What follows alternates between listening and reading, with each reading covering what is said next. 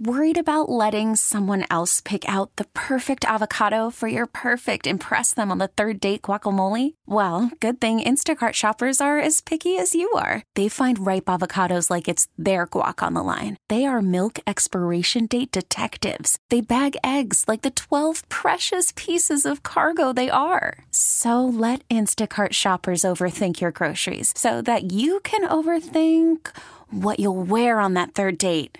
Download the Instacart app to get free delivery on your first three orders while supplies last. Minimum $10 per order, additional term supply. Presented by T Mobile, the official wireless partner of Audacy Sports. With an awesome network and great savings, there's never been a better time to join T Mobile. Visit your neighborhood store to make the switch today. It's a Friday, time for an early edition of Happy Hour with Bobby DePaul, who joins us courtesy of the Bobby DePaul Charities and the Walking with Anthony Foundation. And Bobby D, as we always do, please tell us about the song. Last year, the show stopped in Cincinnati. This week, the Ravens travel back to Cincinnati, and, and you know they have some key players banged up that might not play. Coach Harbaugh will tell us the season moves on next man up because it don't stop. So let's talk some Ravens football. All right, brother. Um, not a great week one for the Bengals, particularly their offense. Obviously, Joe Burrow missed the whole preseason with the calf injury. How big of an issue do you think that was? What did you see from the $55 million quarterback last week? I said it last year. I'll say it again this year. Week one is the veterans preseason game. The league expanded to 17 games, so the vets use week one as their warm up game. And that's just the reality of the NFL right now. And you see it across the league. We saw penalties and sloppy play last week with the Ravens, and the Bengals went on the road to Cleveland and played a sloppy game themselves. In terms of Joe Burrow and his calf injury, you know, having an impact on his play, I saw no glaring limp. Joe moved around like the old Joe Burrow, running for his life what I think contributed to the poor offensive performance was a combination of the wet weather and Joe struggles to grip the wet football guy's nine inch hand. In comparison, CJ Stroud has a 10 inch hand. Poor pass protection played a role, and little to no running game to lean on played a role. By the way, the weather report is calling for 30% chance of rain showers in Cincinnati for mm. Sunday's game. So Ravens fans should be, you know, on the lookout for some rain and watching Joe Burrow's grip if it does rain. The most glaring thing that stood out to me was the loss of tight end Hayden Hurst. Now we've heard that here before, huh, Jason? Mm, I used to talk about it. Hayden Hurst signed with the Carolina Panthers in free agency and the Bengals signed tight end Irv Smith from the Minnesota Vikings to replace him. It's not close. Irv Smith's short, six two. He's not a seam or red area threat, and he's got a small catch radius with easy drops. It's obvious to me Joe Burrow doesn't like him. He's the last guy in Joe's progression throwing the ball. Hayden Hurst, you know, he had that size with a huge catch radius. He could threaten the seam, the red area. He caught the attention of the safeties. Irv Smith doesn't have that type of presence in the middle of the field, and that's good news for the Ravens secondary. Bobby D, rough day for the Bengals' upgraded offensive line. Raven for life, Orlando Brown Jr. did not have a great day, but we know the Browns' defensive line can be really nasty. Where and how do you think Mike Macdonald should attack them? The number one thing Mike Macdonald will want to do is pressure Joe Burrow up the middle. Anytime you face a pure pocket passer, you want to make him move off that launch point. The last thing Mike would want, you know, to have happen is allow Joe Burrow, you know, feel comfortable throwing from the pocket. Very similar to what I said last week against Texans CJ Stroud. Both Ravens inside linebackers, Roquan Smith and Patrick Queen, will be heavily utilized this week to rush up the middle. You know, I think we saw a little bit of it again last mm-hmm. week. Uh, for the Ra- uh, for the Bengals, uh, their left tackle, you know, former Raven uh, Orlando Brown, he struggled to handle both Myles Garrett. Now he's a freak of nature, we all know that, yeah. and former Ravens Za'Darius Smith, and he really looked like a fish out of water. At, you know, at, at times, not good. Uh, but you know, didn't have to face that type of player this week. Jonah Williams on the you know has been moved to right tackle and he struggled also against yeah. both those guys. So I, I got to believe the, the Bengals will try to get the ball out quicker and let their guys run after the catch. The philosophy for the Bengals is to get the ball out quick and let the guys run. Last week, Cleveland did a great job handling the Bengals RPOs. That's that run mm-hmm. pass mm-hmm. option, which is a big part of their package by forcing them to run the ball. The Browns, you know, they did this by keeping less players in the box. The read for the quarterback when he, you know, when he has that pre-snap reads, count how many guys in the box. If there's one guy vacated, to cover the slot guy, he's going to stick the run in there. And that's what they were doing. They were baiting him to run the ball. Maybe that's something the Ravens mm. will do, you know, since it was so successful last week. Get this force Joe Burrow, the $55 million man, to hand the ball off rather than throw to Ja'Marr Chase, Tee Higgins, and Tyler Boyd. Bobby, we've had a big debate all week. They started talking up Geno Stone the moment that Marcus Williams went down. I thought that was odd considering they took a do everything safety 14th overall a year ago. So how would you deploy this secondary? Should Kyle Hamilton be the next guy up at free safety? If Marlin's not there, who are you putting where and how are you scheming this up? You forgot about Dennard Wilson coaching these guys up, didn't you? Ah, maybe I underestimated it. Sure. I think the Ravens will definitely want to keep the save, you know, the safeties deep in that umbrella look. No different than what they did last year in the wild mm-hmm. card game. Like I said earlier, keeping less guys in the box forces Joe Burrow, you know, it forces his hand to hand it off. I mean, that's just the number count. That's what it is. The Ravens safeties' big job this week will be to, you know, to stay deep. But when they do come up to support the run, they must be able to tackle, not only in support of the run, but also to stop those short bubble screens mm-hmm. and quick slants to Ja'Marr Chase. The Bengals actually broke out a, a wrinkle last week against the Browns by running a four wide receiver set package with no tight end. The Ravens are fortunate they have so much speed at inside linebacker and could possibly keep their nickel on the field. The Ravens could go dime, but they're thin at safety and corner, as we all know. In terms of Kyle Hamilton playing deep free safety, remember, the Bengals like to throw short. So to me, I would want Kyle Hamilton closer to all the action, and putting him deep just takes him away from the, his playmaking ability. I think the Ravens, you know, will keep doing what they have been doing and play a game between Hamilton and Ar'Darius Washington lining up in the nickel position. Last week after Marcus Williams went down, yeah, you're right. Geno Stone came into the game. So that shouldn't change.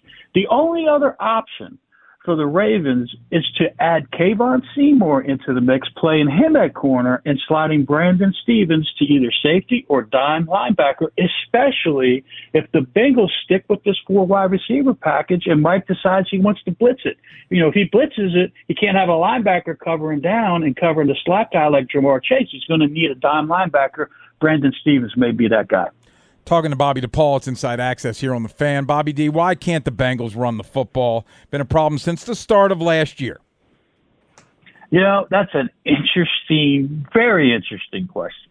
I say that because the Cincinnati Bengals have played in the last two AFC championship games, and they faced the Kansas City Chiefs, who have now hosted the last five championship games at Arrowhead Stadium. When you think about these two teams, you don't think about them running the football. You think about them throwing the football. I think both these teams throw the ball to set up the run, and that's their philosophy. That's who they are. Pass to set up the run, and how can you argue with that philosophy mm. when both have been so successful? I actually think my man John Harbaugh and the Ravens organization listened to their CEO, Lamar Jackson, and decided to make the move to Todd Monken and adopt that same pass to set up the run philosophy. Why?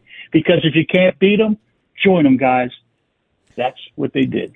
Okay, well, let's uh, switch gears and move to the other side of the ball, ultimate football guy. We thought the Ravens' offensive line was quite problematic even before Stanley and Linderbaum went down. Interested to know how they graded out for you. And I'm going to ask this question again. And I think I know what you're going to tell me but I'm going to ask it anyway. Given the offensive line issues, and and given that it's only game two for this operation, and given that they've run the ball down the Bengals' throats in the past, should Todd Monken at least consider a ball control based approach to this game and more carries? You obviously didn't get the directive from I the did. CEO, Lamar Jackson. I'm just, I'm just asking another query. Okay, when I looked at last week's game, the Ravens' interior offensive line outperformed by shutting the Texans' interior pass rushers down and held them to only one quarterback hurry and no sacks. That was a great performance, especially from right guard Kevin Zeitler. The offensive tackles were roughed up, but Will Anderson Jr. is a freak. Mm-hmm. And I mentioned last week Morgan Moses, you know, he would have his hands full, Yeah. and he did. What we didn't expect was the success of Jonathan Grenard on the other side, uh, going up against Ronnie Stanley. But again, it was a sloppy week across the league. So, you know, in my mind, just leave it the way it is. Think of it as a preseason game for the vets. Here's the bottom line. If Ronnie Stanley can't play, Patrick Mekari is one of the better backup left tackles in the National Football League. He's played a lot of football, and he's earned that reputation. If Tyler Linderbaum can't go, Sam Mustipher is a veteran player acquired in the off, you know, in the off season to be his replacement. The Ravens were prepared for this situation, and it's next man up. Is it good enough? Well, that's why you play the game, and we'll find out. Here's some good news. When I watched the successful Cleveland Browns rushing attack against the Bengals last week, the best runs were inside and outside zone runs. Hmm. And that's the bread and butter of the Ravens rushing attack. So that was that's very encouraging for me to see. Ravens fans should feel good about Mr. Inside the bus, Gus Bus Edwards, okay? And Mr. Outside, Justice Hill. We already said he looked like J.K. Dobbins, so I expect him to just play his game and protect the football. The Bengals front seven is very physical. The Ravens interior offensive line have another big challenge handling defensive tackles B.J. Hill and D.J. Reader. These two guys are highly underrated, folks. Bengal, you know, Bengals inside linebackers, both of them, Logan Wilson and Germaine Pratt are also mm-hmm. physical and quick to fill. So the Bengals have a nice combination of size and speed inside. The philosophy of running inside and outside zone runs worked last week because the scheme forces the defenders to run laterally, taking away their stoutness at the point of attack. You know, when you run right at them, they're Yeah. strong, but when you take them laterally, it weakens them. The Ravens' offensive tackles will face power rushers this week, not to speed the power like we talked about uh-huh. last week. Both Bengal edge rushers, Trey Hendrickson and Sam Hubbard, they love to bull rush. So anchor ability is a must in pass protection this week. Okay, let's get to Lamar Jackson. What'd you think of him last Sunday? Did he look comfortable? Not a lot of option stuff, no design runs, or was this all more of a function of not having Mark Andrews? If you recall last year, we talked about the lack of Lamar Jackson runs in the opener at the New York Jets. What we saw last Sunday was very similar, and the staff probably wanted to limit exposing Lamar and just wanted to ease him into the season. It's a long season, and we all know Lamar has struggled to stay healthy late in the year. Do I expect some Lamar runs this week? No doubt about it. It's a division opponent, and the first goal for the team and the organization is to do what? Win the division. Winning on the road against the two-time defending, defending AFC North champion Cincinnati Bengals is a big game. This is a game for the Ravens to measure themselves against the best in a hostile environment. Keep in mind the Ravens offense has a revenge factor this week because of that fourth quarter fumble at the Bengals goal line in the wild card game. Trust me, that return for a game winning touchdown was touch you know that was tough for me to watch again this year. I wanted to puke okay like everybody else. I relived it. In terms of mark andrews not playing last week it definitely had an impact on lamar. The tight end is the quarterback's best friend in the nfl look no further than what we talked about earlier with the cincinnati bengals losing hayden, you know losing hayden hurst and what i said about you know his loss okay? At least lamar gets his guy back Bengals don't have an option unless things turn around for Irv Smith.